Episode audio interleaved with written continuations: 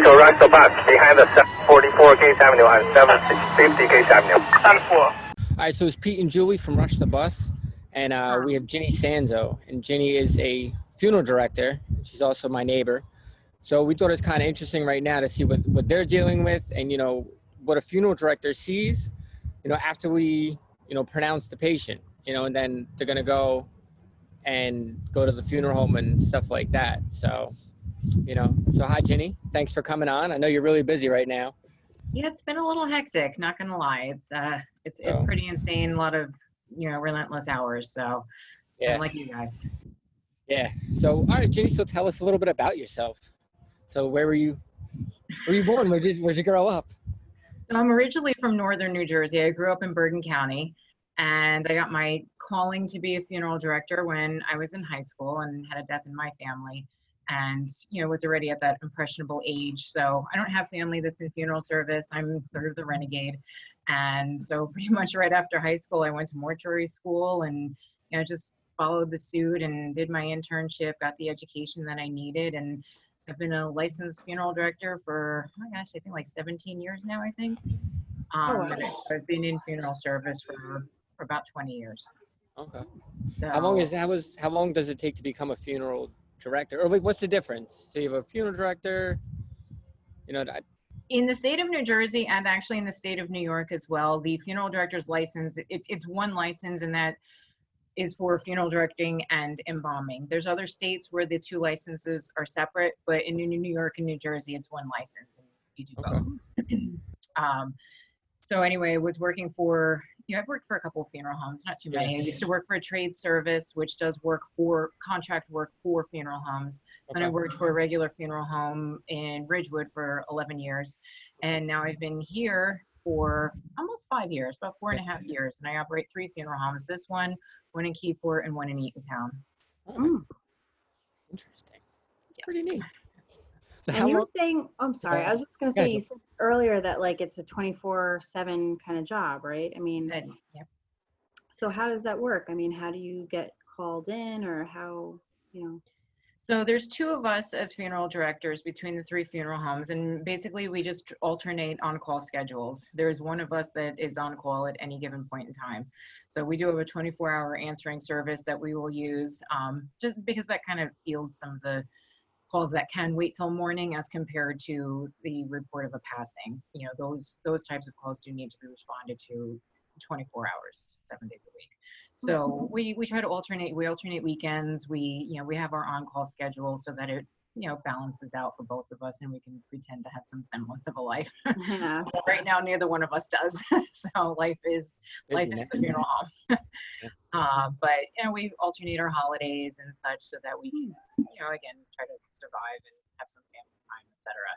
You know, Yeah. but then we're you know in times of crisis or you know just very hectic times, you know both of us are we're on deck and Yeah. you know we fluff through until until everyone's cared for and you know everything's accomplished.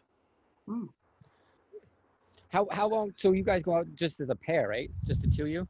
sometimes yes you know um, there, there's other some other part-time staff but in in current times with everything you know we've really kind of scaled back our part-time staff because everyone has different exposure risks and you know comfort levels and in working in these types of dynamics you know with both the dead and the living so Yeah. we really you know significantly scaled back so the primary ones out and about are myself and my other funeral director in terms of conversing with families and and caring for those who've passed away. Mm. Um, we do have another young lady who who's working predominantly from home. Yeah. And she's doing, you know, a lot of the digital paperwork and everything because there's some families that are just not able to come in. There's a lot of distance arrangements because people are out of state, they can't come into state. And with the now even more strict you know, mandates governing funerals and what can be done uh, as per this executive order that just came out on Thursday, Wednesday or Mm. Thursday. We, we really are trying to do everything with, with our hands tied behind our back and we're not happy. So what did the order say? I mean, what does it prevent and change? Motorcycles. It is, uh, so basically we are strongly encouraged to provide for the disposition of human remains by direct cremation or immediate burial or entombment, regardless of whether the cause of death was related to COVID-19. Hmm. What does that So- mean? Bombing people? That, the next line is, um, embalming is strongly discouraged, but may be performed when determined necessary by a licensed mortuary practitioner and if appropriate personal protective equipment is utilized. Hmm. And then one of the other lines is regarding viewing. Licensed mortuary practitioners under the direction of a registered mortuary shall not permit in-person viewings, visitations, or ceremonies with an open casket containing the decedent, regardless of the decedent's cause of death. Viewings, mm-hmm. visitation, or ceremonies with closed caskets or the pre- presentation of cremated remains of the decedent are permitted but must comply with the current limitations on gatherings. So the 10 people, you know, we always mm-hmm. share with our families that the 10 people includes one staff member of the funeral home and your mm-hmm. clergy if you're having any form of religious service. So with this, this new order, you know, we were notified of this Thursday night.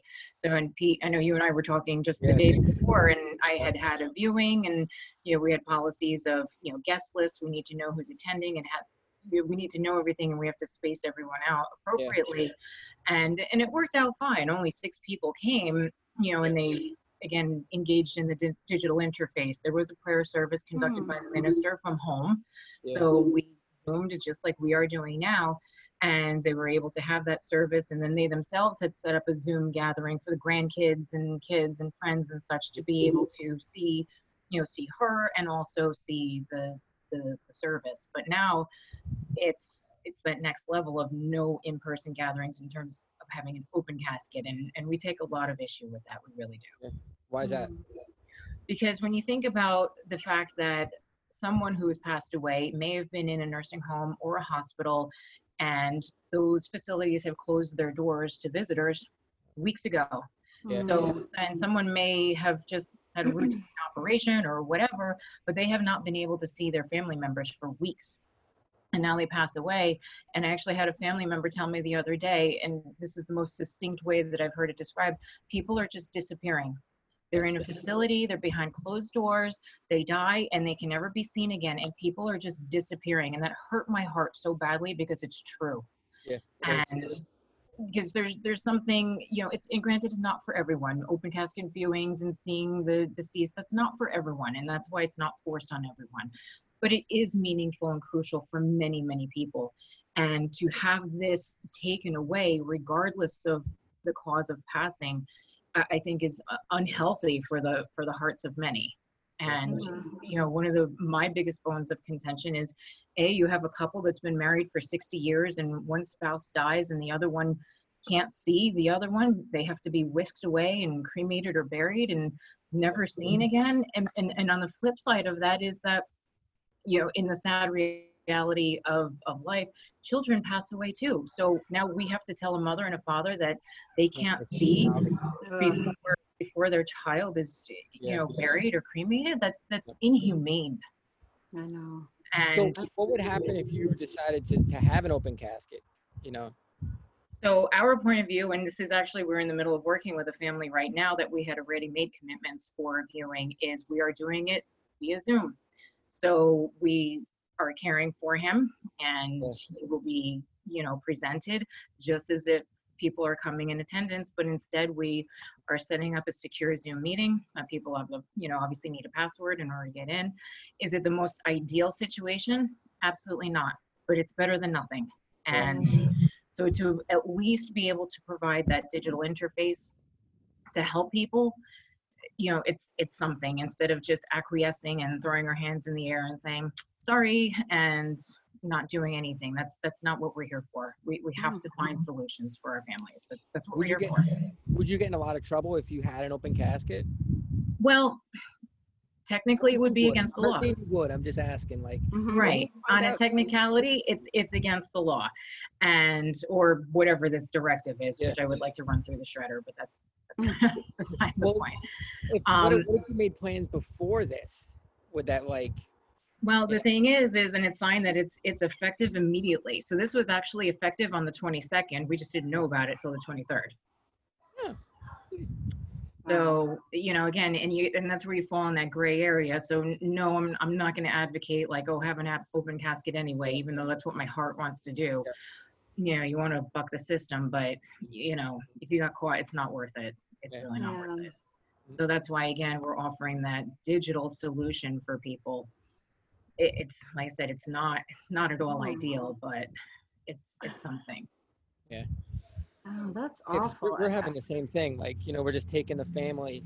You know, they don't really realize that they're not going to be able to to come with us to the hospital. Right. You know, and that's like our first day back because we hadn't been back for the beginning of this thing, and we took the first person we had. Essentially, we were taking her away from her family forever. And you know, when Mhm. they finally realized when we were loading her into the ambulance that they weren't going to see her again. So Yeah, and, and that's that's heartbreaking. It's absolutely heartbreaking, and and it leaves so many people, you know, just devastated and and literally empty-handed and and no recourse whatsoever. And it's it, it hurts. And as funeral directors, we we get caught in the middle of it too because we have to balance these grieving hearts with the letter of the mandates and everything and it, it gets tough because we're, we're here to care for and console people so you want to give the families what they need and then you have your hands tied behind your back and what angers me so much about this directive as well is that i feel that it's it's ill-informed. They're making decisions based upon what the world health organization said and the world health organization covers all the countries in the world including third world countries who just might not have the means to properly sanitize Yeah. prepare you know bury cremate the dead and so that directive from the world health organization has to cover those circumstances. So I understand why they say that. But Yeah. for the state of New Jersey to turn around and not look at what the CDC said, where the CDC specifically says that even of people who have passed away from COVID 19, you can embalm, you can care for, you can sanitize and, and prepare for viewing. This is not you know a nationally illegal situation it's it's Mhm. okay and and as funeral directors even though we have our own fights with trying to fight for ppe it's very limited we're kind of like the last rung of people who get distributed to I don't think about guys. You know i'm what I mean? sorry I don't think anybody thinks about you. they don't Like they sight, out of don't and so that's that's another front another battle front that we're on but regardless at least you know we have the training we have the you know the the chemicals and such that we need to properly care for individuals as compared to perhaps a third world country that may not so Yeah. for for the state of new jersey to choose the world health organization as a basis for information versus the cdc I, I take i take great issue with that because it's completely unnecessary Mm. Yeah. And are you, I mean, when you're, when you're working on like the deceased, are you guys like completely in isolation, you know, attire? Or are you just like, I mean, I'm sure there are like a lot of other factors that come into this. Like, you know, Right. regularly you have to like use PPE, but now it's probably Correct. a lot more. Absolutely, and and quite frankly, between you know with, with my staff members, there's two funeral directors, which means there's two embalmers. But I've chosen to be the person that's in the front lines in that arena because I just I don't want to run the risk of exposing anyone else unnecessarily, and and I feel comfortable. I've been embalming for a very long time, and have you know embalmed many other infectious type of situations and diseases, so that I, I don't really have that apprehension. I'm cautious, I'm conscientious, and it's about being mindful, not fearful. Mm. So yes, I I treat everyone, especially in this day, in this current you know health crisis, that there's a possibility that everyone could have been exposed to it, even if they're not, if it's not designated from the facility or from the physician or anything. But yes, there's some extra protective equipment I put on when I'm embalming. I'm using a respirator. I'm in, I'm, in, Mm. I'm fully fully covered, and you know I take that extra level of you know protection for for my own health and safety and for whomever I might come into contact with. And then when we when we do have to interact with families and such, you know, we we make sure that we are wearing our face masks, obviously, and then we do ask others to please be considerate and to wear a face mask as well. And you know, everyone has been very understanding and you know, com- you know, workable with that Yeah. request. Mm. I feel like it's such a, you know, like for us being on an ambulance, like it's such a weird time when folks get sick. And I'm always like, oh, it's it's got to be a terrible time for people to like have a weird motorcycle accident or you know their kid breaks their leg on a skateboard or something but i'm like it's got to be a really awful time to like actually pass away because of all the stuff that's happening and and that kind of like yeah that final sort of like you can't see them you can't come with them and then they're whisked away and then you still can't see them and be with them and Yeah. you know i mean i know like for us in my family we've always had open caskets and then when my mom passed we had an open casket and it's like there's something i for me personally that was like comforting about being able to like kneel next to that person say a prayer hold them you know like you see them like physically be with them Exactly. um, not having that does feel like it wouldn't i don't know wouldn't give as much closure or you know just i don't know It, it, it lends to another level of, you know, they call it complicated grief, you know, and a lot of times, you know, we may realize that we have it or we may not realize it. But, you know, unfortunately, and I, and I know that this is a touch point for, for you, you discussed 9-11 and how many people just disappeared and that it's, a lot of families have struggled with that since because there's no tangible evidence that someone has passed away. And that, that's hard to wrap your head around you know, especially years later, it, it, it sneaks up on you when you least expect it. Yeah. yep. I I'm think everybody's just getting lumped into this giant COVID thing. You know, like we're Mhm. seeing like regular patients getting lumped in. Yeah. You know, as COVID patients, and they're really just getting lost in the mix. Absolutely, absolutely. Yep. Hmm. So it's definitely it's definitely challenging times, and kind of can't wait to be o- can't wait for it to be over. But I don't I know now that this new executive order came in, you know, it's not looking good. yeah Yeah. So nor so on a normal basis. So how does how does the whole mortuary thing work? So who Mhm. calls you, and then how does the bot the the per the dis- I don't know body of the deceased person? How do they end up at your?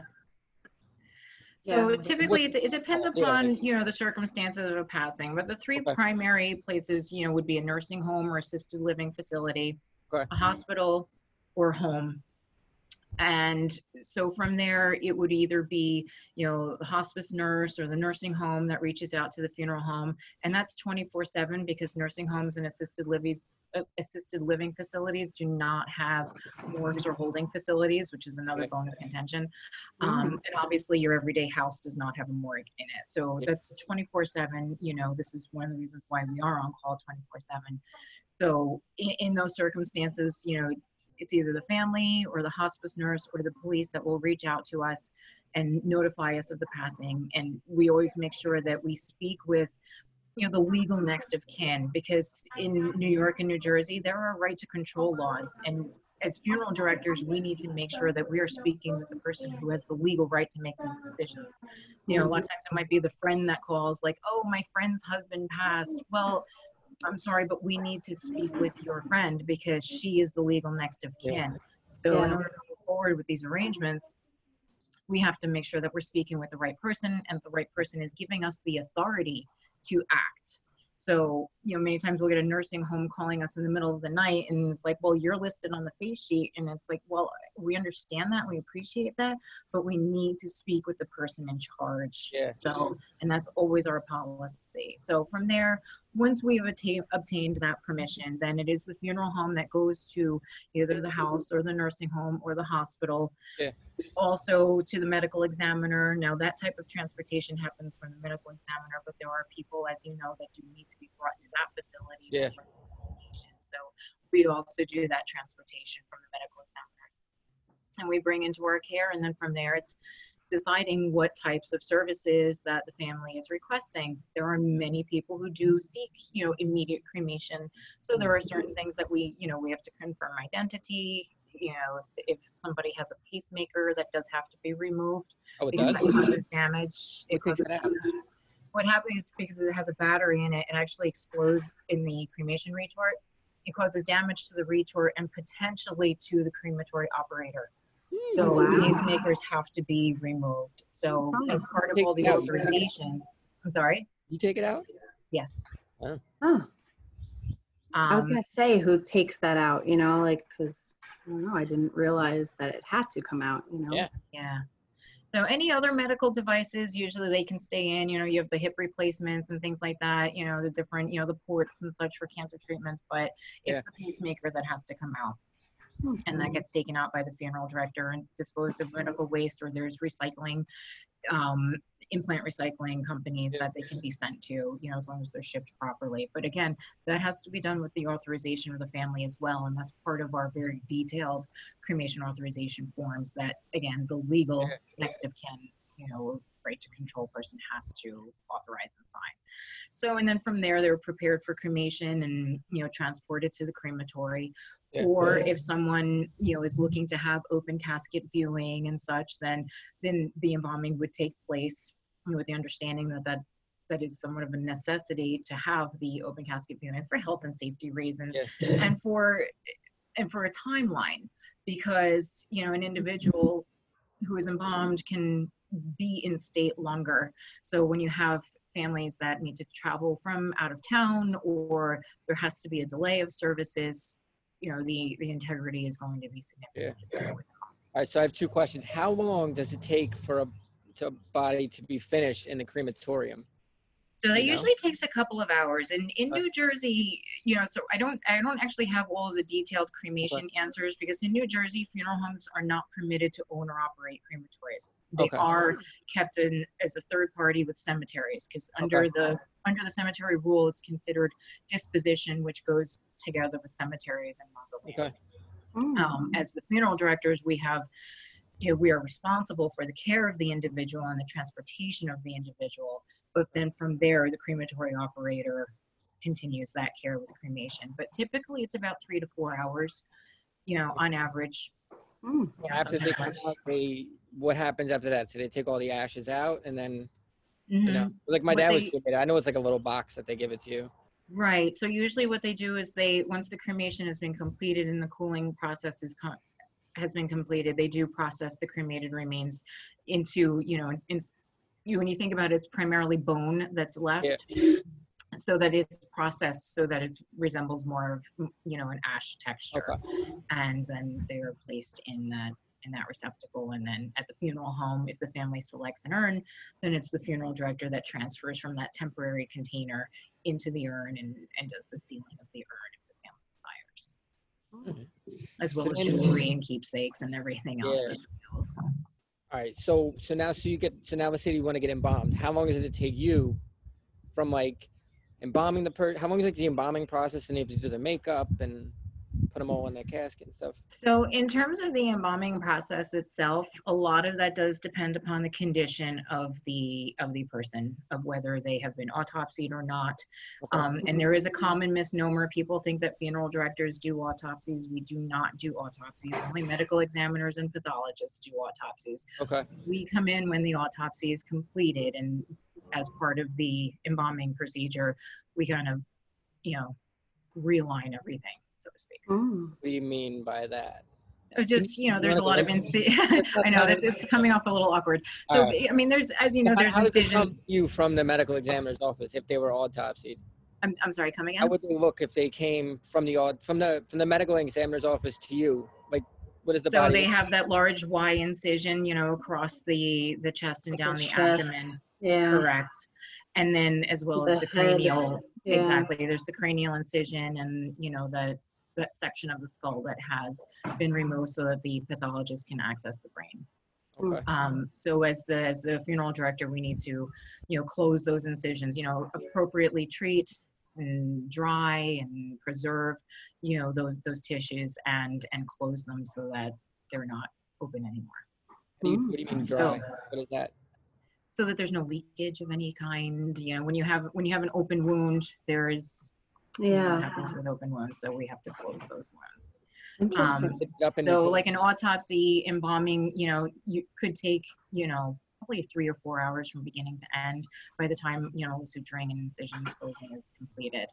Um, a standard embalming is usually about two hours, you know, from beginning to end, you know, including all of the disinfection and, you know, the, the appropriate fixing, you know, closing of eyes and mouths and, you know, the, the more delicate features that need to be presented appropriately for viewing.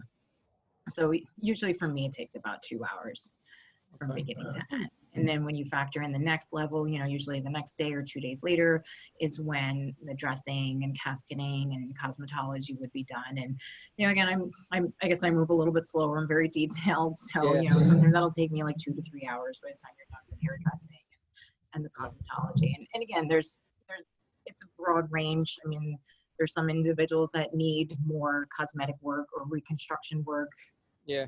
Versus. you Yeah, know, if they were maybe sick or became sort of Correct. emaciated or had bruising, I guess, and. Correct, correct. So Huh. there's, so it's just sort of a general timeline, you know, like I said, there's some folks that I've, you know, been in the embalming room for, you know, eight hours, um, just working on the embalming and reconstruction. Yeah. So if someone, you know, it's funny because I, I mean, like my mom was cremated, but we did have an open casket. I mean, does that mean, because I don't know, my brother and my dad were the ones who dealt with the funeral home.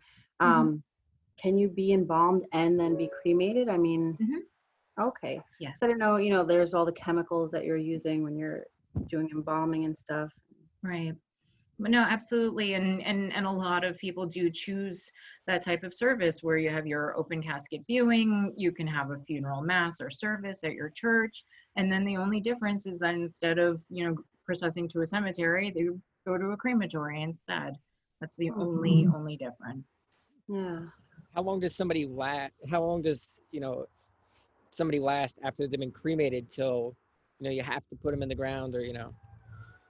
There's, there's really no written ruling on that because people will hold on to urns for perpetuity in their, in their families. Yeah. Um, so again, that's a, that's a personal preference. Some families want to scatter, some want to place those, you know, that urn in a cemetery so they could go visit.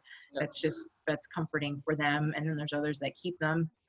And then there's others that forget them in the closet. How long do you have to bury somebody before? So again, there's not a clear rule on that. It's just more of a matter of making sure that they have been preserved or disinfected or held in a controlled environment. Okay. Um, because I'll, I'll give an example. If we have someone who needs to be buried at Arlington National Cemetery, that there is a significant wait period for that.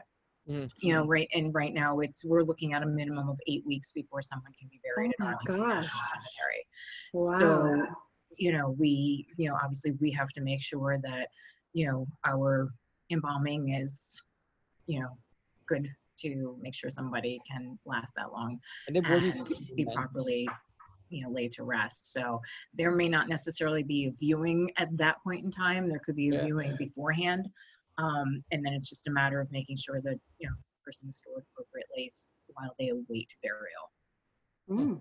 And you have to keep them at your facility?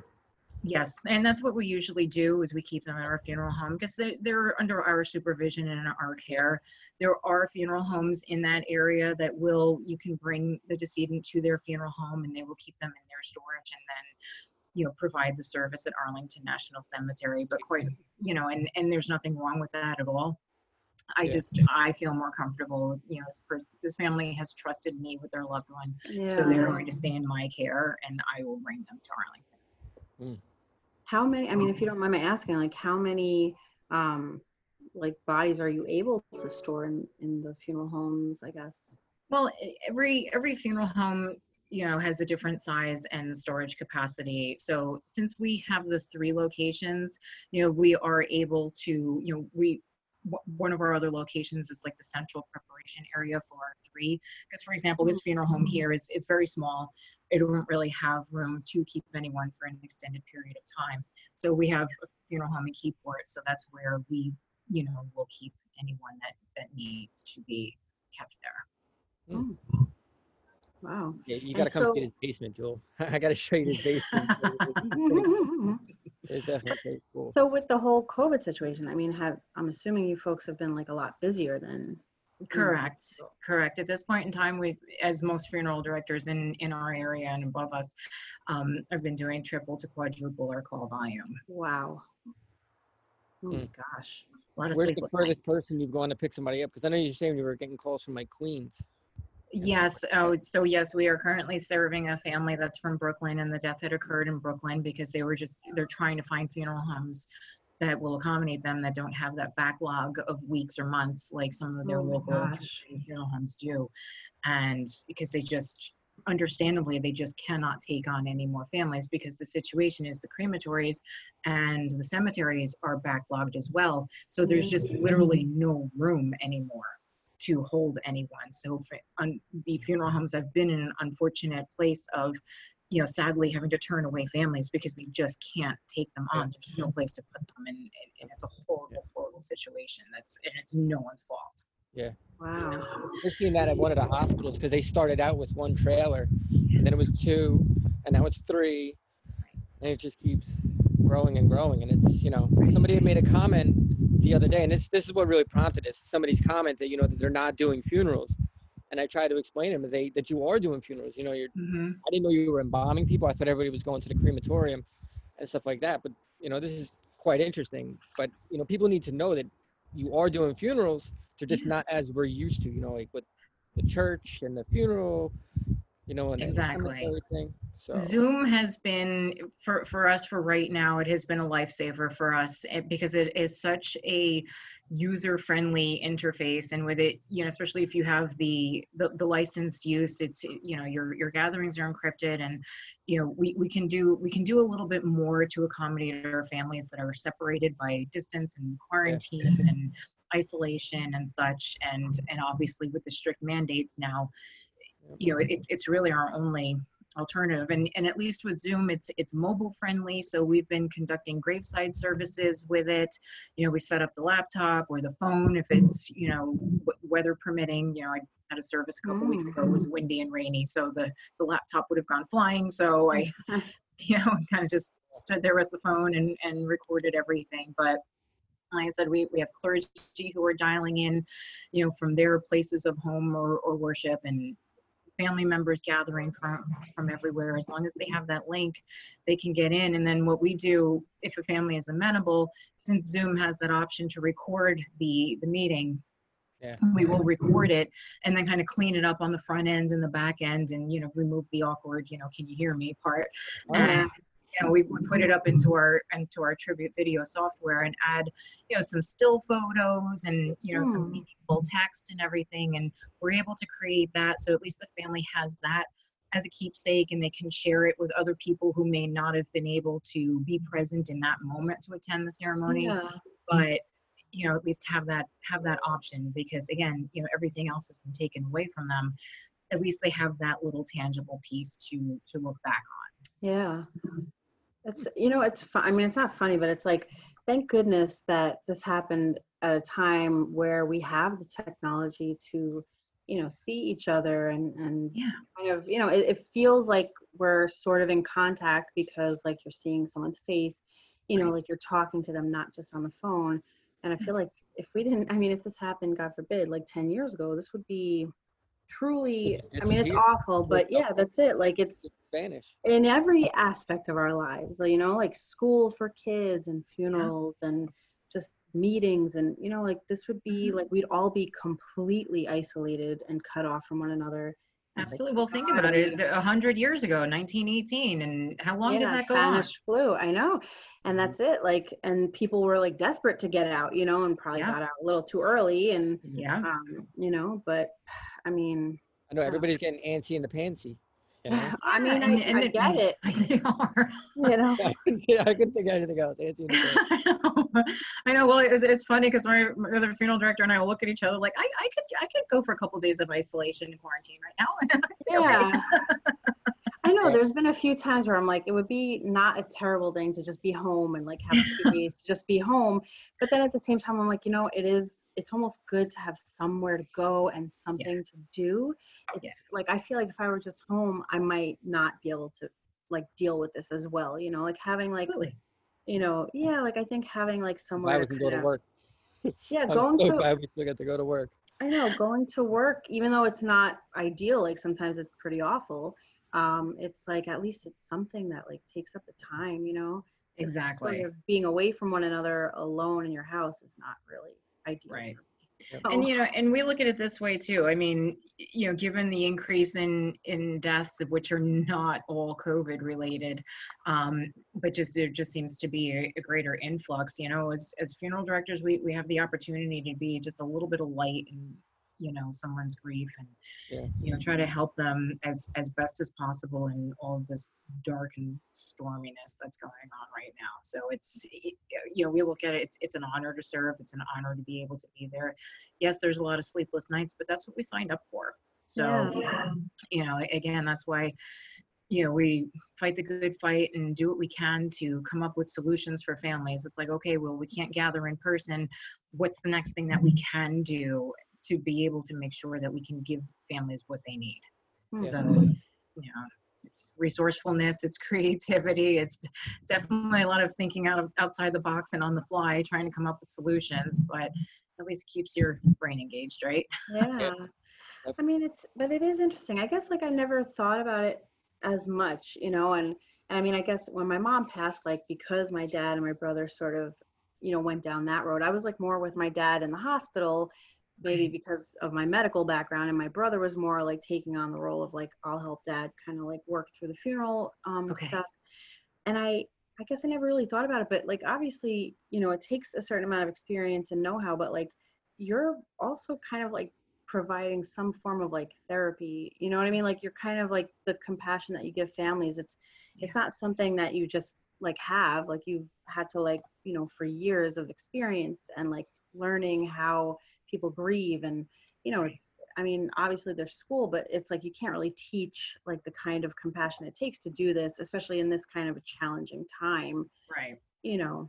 I mean that's Yeah. interesting Exactly. And, you know, we look at it this way it's not, you know, even though a funeral home is a place of business, this isn't necessarily just a business transaction. This is yeah this is something that needs to be done with love and compassion and care and and i guess that's what's so hard for us as funeral directors right now too is that we're so inclined to be nurturing and and the the value of touch and a Yeah. hug and you know we just kind of like stand there kind of twitching now because it's like you, you just want to reach out. I mean how many how many people have cried on my shoulder and now i can't i can't provide that. And that's you know to me that's the next level of like this is inhumane. I can't you know this is such a struggle right now. And i know many of my colleagues are in that same position because this is what we do. We we touch people. We we care for people. We love people. And you know to have that wall thrown up it, it it's it's tough it's been tough to work around yeah I keep telling my family, I'm like, I want to hug you right now. I'm so sorry that I can't. You know, Yeah.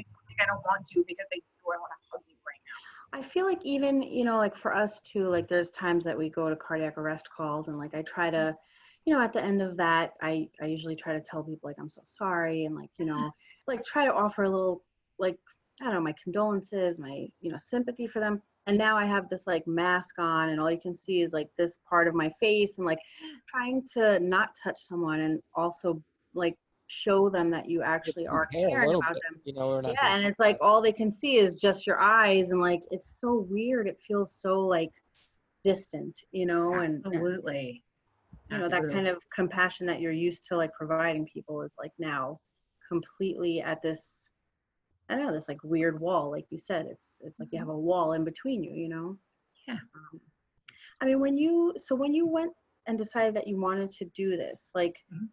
what did you feel like when you first started doing it? I mean like obviously over the course of this many years you've changed you know like you've had different experiences but in the beginning like was it what a you thought it would be? And i mean did you ever question your choice you know you know in the in the beginning in the beginning i did not question my choice. There have been points in my career where where i have as as everyone has like am i doing the right thing? Am i making a difference? Is any of this going to matter when i'm gone?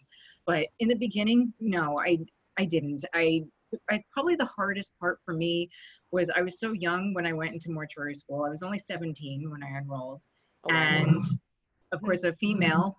And you, you know 20 years later there are a lot more women in funeral service than there was 20 years ago. And even at that point in time there were much more than 20 years before that.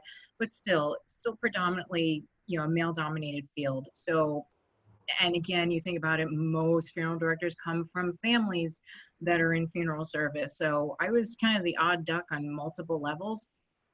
Uh, but you know, I forged through it. I graduated second in my class because you know I'm an inner nerd, and um, you know, I just went forth, and you know, it was hard for me to try to find an internship because that is an integral part and a necessary part of obtaining a license.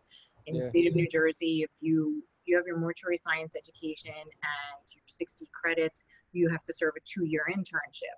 Is So, so it basically takes five, you know, five years to get your funeral director's license. And yes, it is it is a paid Oh, internship. okay.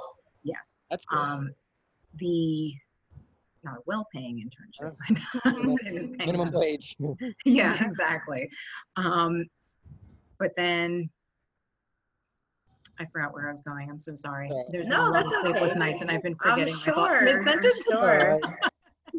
And I, I was gonna say, actually, I, I feel like there's someone that we work with who's trying to do this and she also does not have family in it. Like, Right. did you find that getting an internship without having those networks was like it was challenge? very hard. I knocked on a lot of doors. I sent out a lot of resumes. And finally, it, it was really interesting. And, and I think of him fondly. May he rest in peace. There was a gentleman who had his own funeral home and he answered the phone. He said, Come on down, come talk to me. I was like, oh, great, this is awesome. This, I have an interview, so I'm all in my black suit and I'm, I'm trying, plotting over there. I'm like 21 years old or something like that. Yeah. You know, all the hopes and dreams like highlighted in front of me. And, uh-huh. and so, you know, he's a typical funeral home owner. You know, he's he's standing outside on the ladder in the front of the funeral home, painting the columns because it's a quiet day. So he's just going to work on, you know, Okay. touching the place up a little bit. And he was just just talking with me. So I came to discover that he wasn't looking to hire anyone, but he took the time to talk with me and not talk to me. Mm-hmm. He spoke with me and he said, I'm going to make a phone call. And there was another funeral home, a funeral service, I should say, a funeral service in that, in, the, in the town that I lived in. And he's like, I'm going to call them. You should go talk to them and mm. that's where I ended up getting my foot in the door. And you know that you know owner he took a chance on me. You know, like I said, this 21 year old girl who had you know mortuary education and an associate's degree and zero experience outside of what mm-hmm. that which I did in mortuary school Yeah. while attending school. So he took a chance on me, and and I know I learned a lot there. I really did because this you know this trade service it's an entity that funeral homes will reach out to when you know maybe they're working beyond their caseload or if they need Mhm. assistance from someone they just don't have enough staff at that point in time they need coverage they need out of state help or they need international shipping assistance you know that type of thing so that type of that type of firm has a significantly higher call volume than just your regular funeral home because they are covering work for many funeral homes Yeah. so I had a lot of exposure and, you know, to a lot of the technical work. I did a lot of embalming, a lot of, you know, transportation work and coordination of international shipping and such. So that, that laid my foundation in funeral service.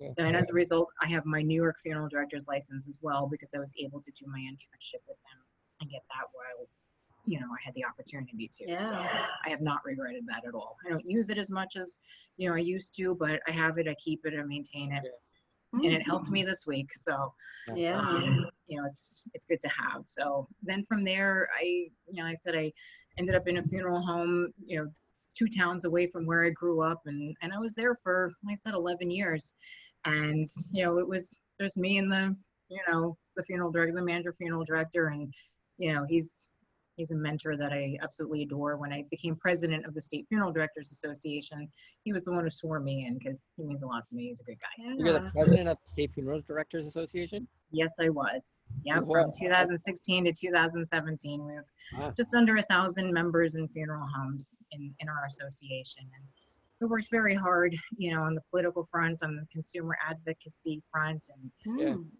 working on options to help us better run our funeral homes and serve our families. It's a pretty robust organization. Wow. So you, so you try to pick up people who just came out of school, or you know, if somebody's trying to get into this, you know, So we do. We have had people reach out to us. You know, we we have to be mindful because you know we can't take on too many people if we don't Yeah. have you know the, the means to support them. But we do have a young lady with us right now who's attending. She's just finishing up mortuary school, and so she's doing her internship with us. She's the young lady who's working from home right now okay. and strengthening her skills on the you know funeral arranging side with Yeah. you know all the digital signatures we're using DocuSign for e-signatures with families and mm. you know queuing up all those communications and everything to keep everyone safe and such. So she has been she has been a strong, strong help throughout this crisis as well. So it's basically the three of us who've been conducting ma- majority of, of everything in these Hmm. times. When you um, decided that this is something you wanted to do, like, was your family and friends were they supportive of this idea, or did they think it was like out of left field, or the yeah for the most part I, I was supported. There is if anybody thought i was coming from left field it was you know anybody that knew that i met, met along the way or you know somebody would say oh what do you do? And i'd be like oh i'm going to mortuary school or i'm, I'm becoming a funeral director. And so it's it's it's the new entrance into my life that would be like oh. And i actually believe it or not still get that. I was really Aw. surprised. I was like really? Yeah. It's one of those but hidden that's okay. You want to hear about, you know? i'm sorry one of those hidden jobs that you know you want well hear. that's the thing you know it would be at first it's the ew but then it's like then it's 52 questions yeah, which is you know which is fine you know it's, it used to irritate me when I was younger because I'd be What's like, listen, I'm, I'm out. I'm just trying to have something to eat. I don't want to talk about this. But now it's now it's different because, you know, my my love for what I do has just expanded, you know, even more.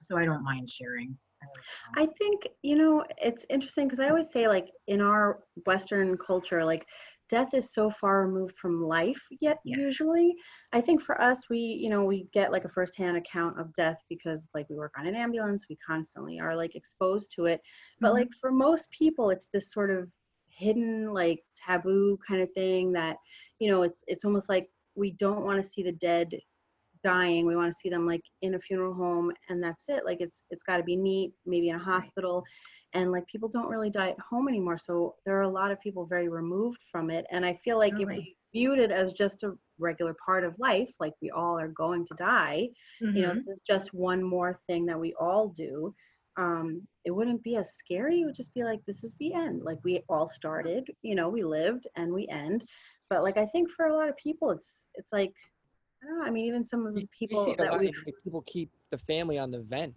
you know like for like two yes months yeah you know and it's it's like are you why are you keeping this person around is Well, it you know, because death the- is almost seen as this you know what i mean it's this like thing that like they family- don't yeah it's like they don't want to allow that that final step you know they that's what we're preventing is death Yeah. but the reality is you're actually preventing a quality of soul. I don't life know. You're torturing their Exactly. soul. You know what I mean? You're making everybody else feel good, but I don't know. This is just my thought. You know, I, I don't want to lay there.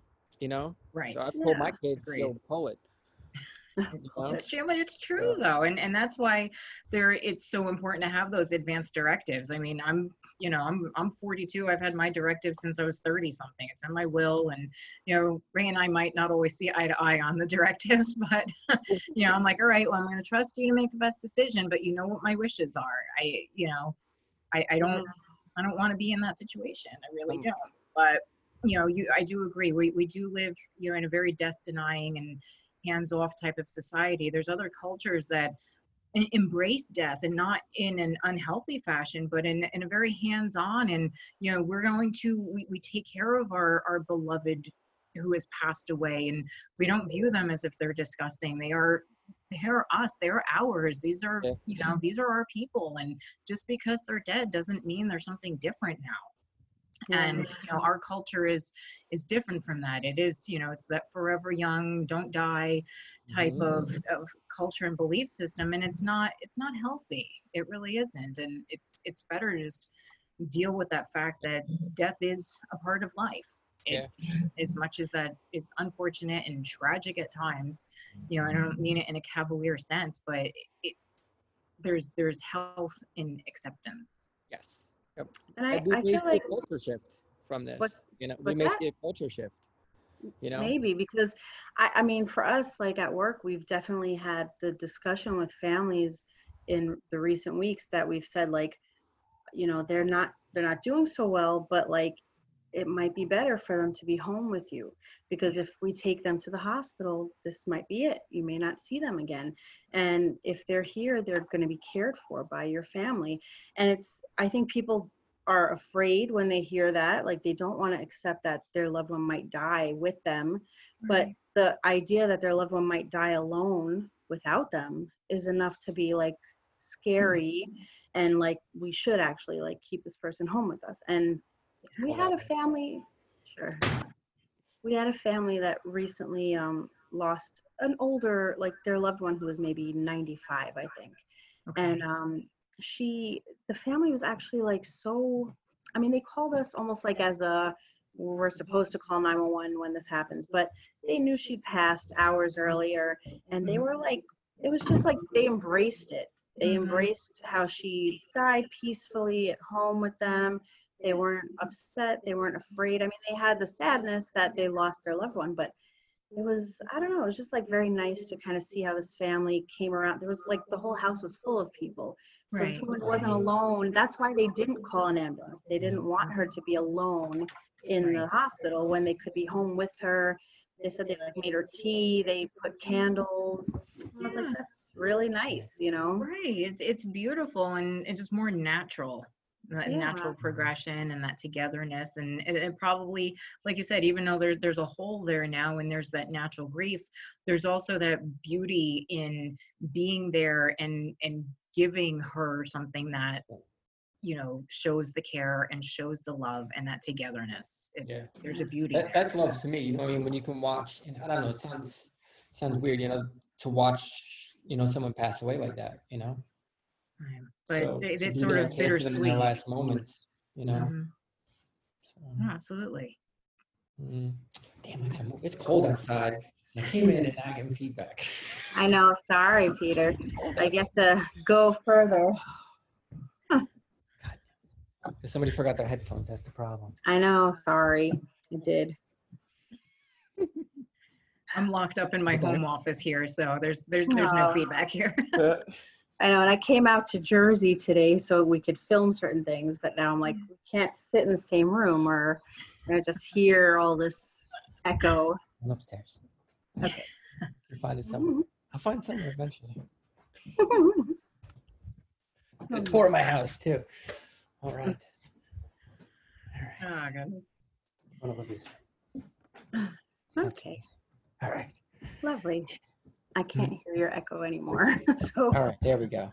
Mm. Quite interesting. yeah. But I don't know, I mean, like, is this when you're, you know, done at the end of the day, or I mean, obviously it's like 24 hour shifts pretty much, but um, are there calls? I mean, I, I don't know what you guys call them. We call them calls, but I mean, like, are there um, people's families that like maybe mm, like don't know how to say it, but like maybe make you feel differently or kind of hit a little harder? Like, do you Absolutely. see? Yeah. yeah I mean, absolutely there, there's some folks that you just you know you're more able to connect with and you know there's that just that extra level of human connection you know some you know we do our best to connect with everyone but some people just kind of have that wall up and they're just they're not there they're like i just want to bury mom and leave me alone type of thing which is fine you respect that but when you do when you when you establish that rapport and that relationship and you know with the family you can laugh together you can cry together and you know you walk with each other hand in hand. Yes. In my my point of view in in funeral service again it's not just a business transaction you know it's the shared human experience. You know for example if you something joyful happens to you in your life i am happy for you. I share that joy with you. I carry that joy with you but conversely, if you go through something tragic, if your heart hurts, if you're in pain, you know, as the shared human experience, I help you carry that sorrow and that pain as well. I walk with you hand in hand. I'm not ahead of you, I'm not behind you, I'm next to you. And mm-hmm. even if that's just the slightest bit of comfort that I can provide, you know, a family, whether they're burying a parent or a child or a sibling or a grandparent mm-hmm. or an aunt or an uncle, it, it doesn't matter. You know, at the end of the day, grief is grief pain in the heart is pain in the heart. And so to share that and help someone carry that burden, that's why we're here. How did you deal with this? Like when you first started, you know, did did this bother you more when you were first in uh, getting into into this? No, actually, it, it it's kind of hard to explain. In the beginning, I think I was more afraid of making a mistake. Okay. So in the beginning, I was very like, you know, Yeah. cut and dry and, you know, no emotion. Don't show any emotion because, you know, you're not here to show emotion. You're here to be strong and supportive. And as I've grown into my my role, I've realized that that's that's the opposite direction we should be heading in. Yep. You know, if you're cold and disconnected, you're, you're not providing the service that that family needs. They need to know that you care and that you really, really care. That you're not Yeah. just acting like you care. And it's and it's not an act. You know, when somebody tells me about their beloved, I, I want to hear about it. I want to hear those stories. I you know share Yeah, those yeah. memories with me. And you know, if I can come up with something special to honor that person, something that you weren't expecting, then that's Yeah. that, that's an honor for me to be able to do and Yeah. just to make it be more meaningful and not just a cookie cutter okay we're going to visiting two to four seven to nine go to church at 10 o'clock tomorrow Yeah. morning and off to the cemetery we go yes that's a crucial you know that's the skeletal structure of it and the foundation but there's so much more to it because each life that was lived is is different our Mhm. lives are not the same you know and my life is not the same as another female funeral director's you know we live very different lives and so many times we get quantified by what we do but there's so much more to what we do like yes i'm a funeral director 24 7 but i like to knit and crochet too Yeah, I was gonna ask you that. Like, what else do you do? That's fun. I, I mean i do like to knit and crochet i've been working on a blanket that i haven't picked up in weeks now because there's a by the time i do get home my eyes are crossed and i just kind of Yeah. Yeah. over and wait for the phone to ring again so let's just kind of fold it up on the side for right now as- until this season passes. but you know, I love dogs, and you know, my little dog is my little buddy, my, my little shadow. Peak Mhm. season, I've seen him. Yep. She has he's a little white corgi dog. yes, With exactly. those Funny looking front legs. Yeah. So you So know, how would you help? How would you help uh, a newer funeral director that's having like issues? You know, if they were having, you know, like some some sad thoughts. I, I don't. I don't really know like the right word to use. You know what I mean? Like if they're having issues with the job, how would you help Right. that? Um, I think it would stem. I would try to see like where are those issues coming from? Are they coming from like I'm not, I'm not doing a good enough job, and you know, then it's a matter of building up and saying, okay, you know, your heart's in the right place, and you know, if there's things that need to be fixed, let's strengthen this area and this area. But remember, you are awesome in this area and that area. Yeah. So we, we all have weaknesses. So I'll highlight my weaknesses. Even though I've been doing this for 20 years, I'm not perfect. I like to pretend to be, but I'm far from it. Mhm. So, um, but if someone is if someone is struggling with, you know, perhaps the sadness of it, I again, I'm not I'm not a therapist or a doctor Yeah, by yeah. any stretch because I'll be honest, there's times that it bothers me and sometimes it overwhelms me.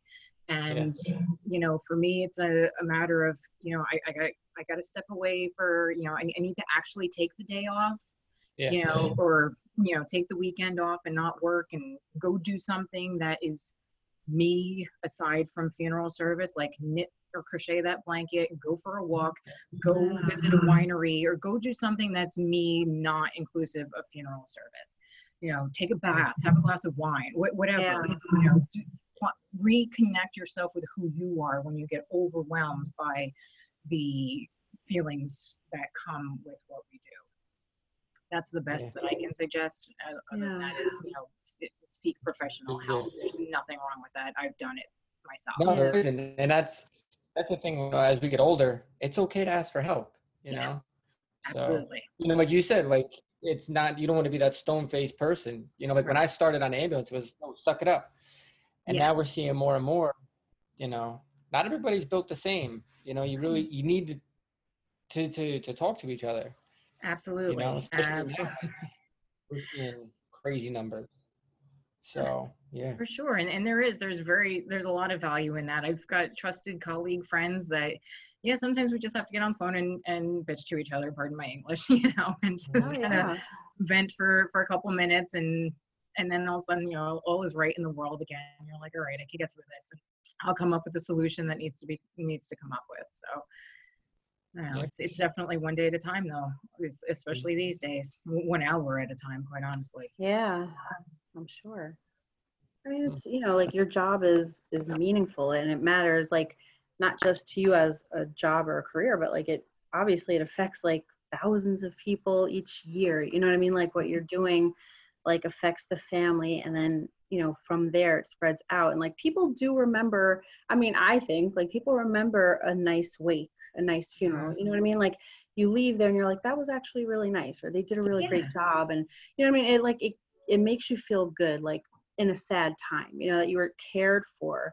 Um, Yeah. and I think that's like really important, you know, like this is like, if anything, it's like one of the more important part, like the most important parts of your life almost are like your birth, your death, and then there's like quite a few things speckled in, but like it is such a significant part of everybody's life that like to come away from there and feel like good about that. Right. is- like there was meaning and there was Yeah. connection and it wasn't just, you know, a, a scheduled event. Yeah, exactly.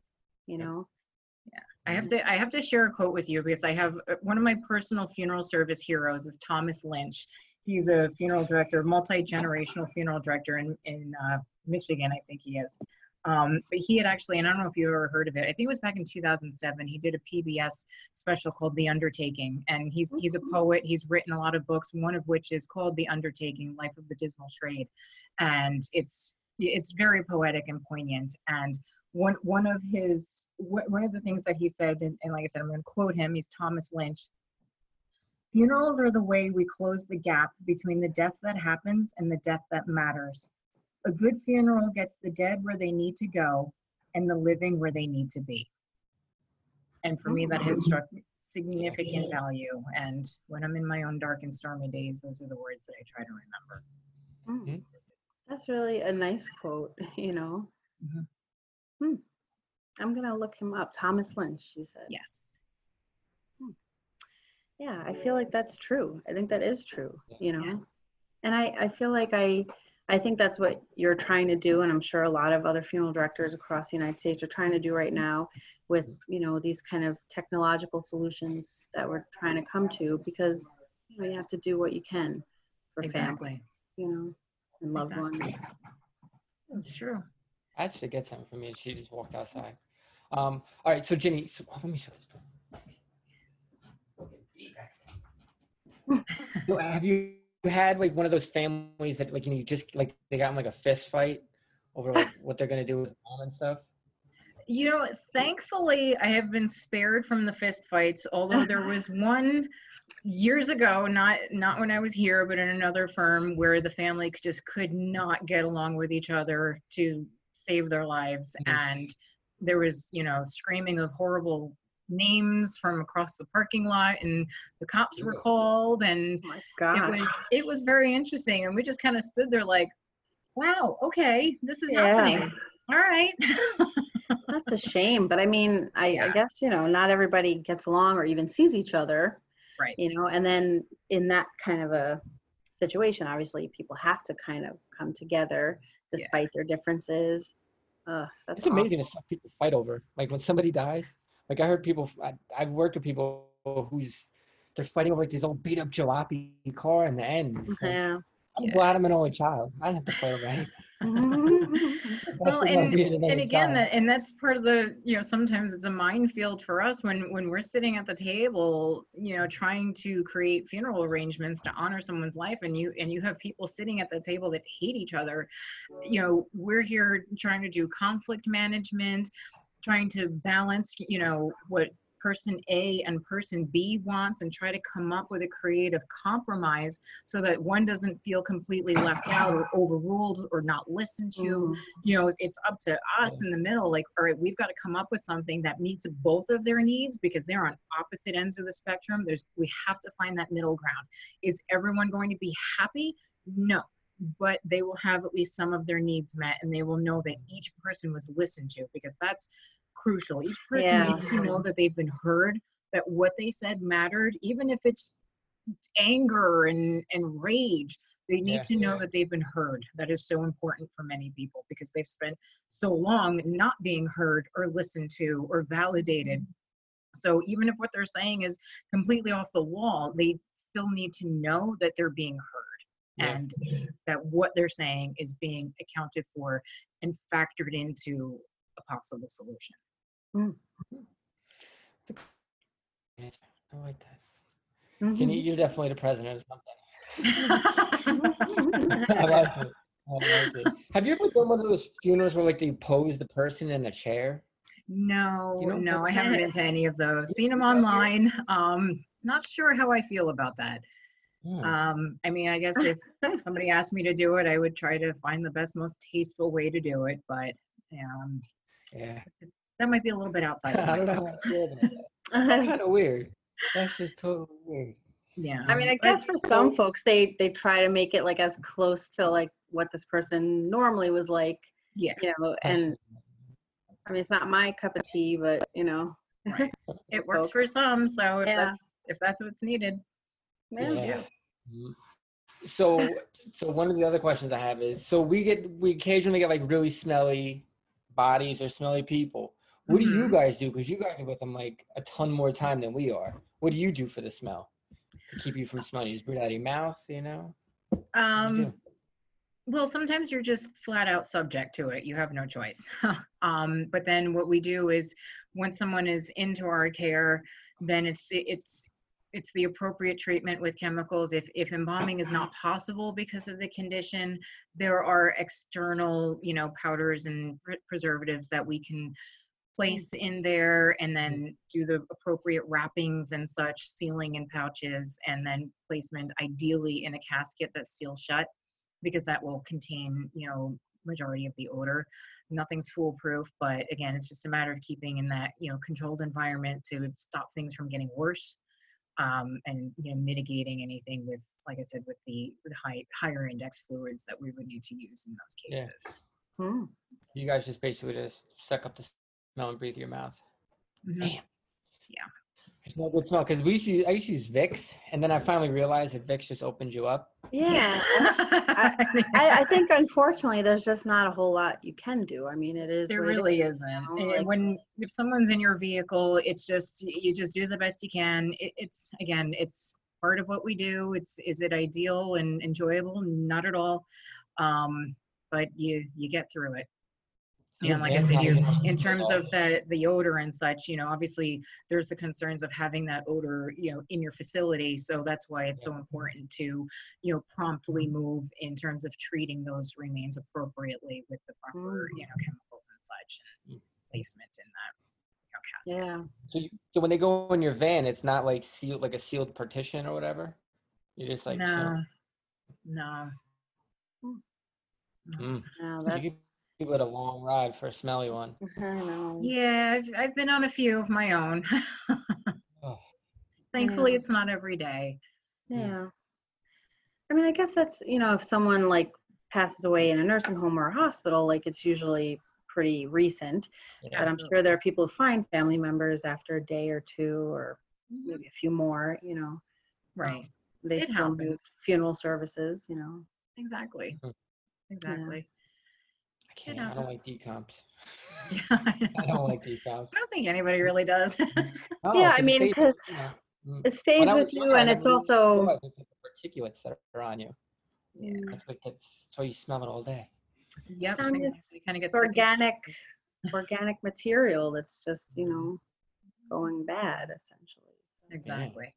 Mm. Yeah, those are the days you go home and take a couple extra most- showers. yeah I bet. What's the most lavish uh, funeral that you've done? Hmm.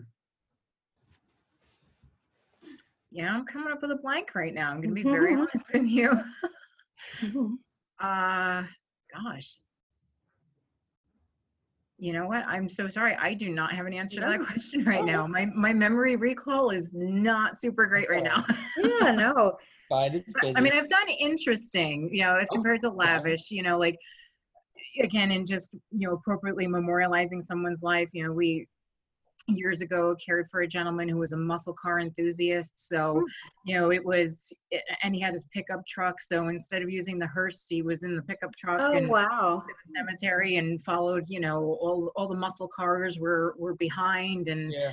you know, when we got to the cemetery and, and you know, everybody revved their engines and waved their little black and white flags, you know, it was, it was a sad gathering, but it was, you know, that little level of fun because it's what he would have wanted. yeah So, you know, there's, there's that type of thing. And, you know, someone else that was an avid gardener. So when they, when they, instead of just getting you know, like your typical casket spray and flowers. The, they basically built like an entire landscape scene Oh, all wow. around his casket in the funeral home. You know, it was like Christmas trees with lights. You know, no decorations. Oh, but just the wow. focus on the, very on the nice. trees and the foliage. Just com- Yeah. it looked like he was sleeping in his garden. That's exactly. what it Wow. was. And it was sweet, you know. And, Yeah. and it was beautiful. It was really, really beautiful. Mm, that does sound really nice, you know. Yeah. Hmm. So, I mean, well, I think we're going for an hour. Kitty, is there anything else that you want to tell everybody that, I, that we didn't ask you or anything? no, darn, I can't think of anything. I shared my little Thomas Lynch quote with you, and uh, I, I think that's about as creative as I've got left in my tank right now. But I, I really appreciate you chatting with me and you know, asking questions. Yeah, we appreciate you taking your time because I know right now time is sort of a commodity that you may not have. So thank you very much sure. for, you know, chatting. Absolutely, absolutely. It's, it's an honor. Well, I was sort of, you know, pretending to be off today, so I was able to make this work. Okay. Pretending. We're not gonna- Like Yeah, I'm sure there's still things going on. anybody's gonna complain. yeah, if you in an hour, if you see me go peeling out of the parking lot in a black van, you'll know you'll know something's gone down. Yeah. Awesome. Well, right. hopefully We're gonna a- walk.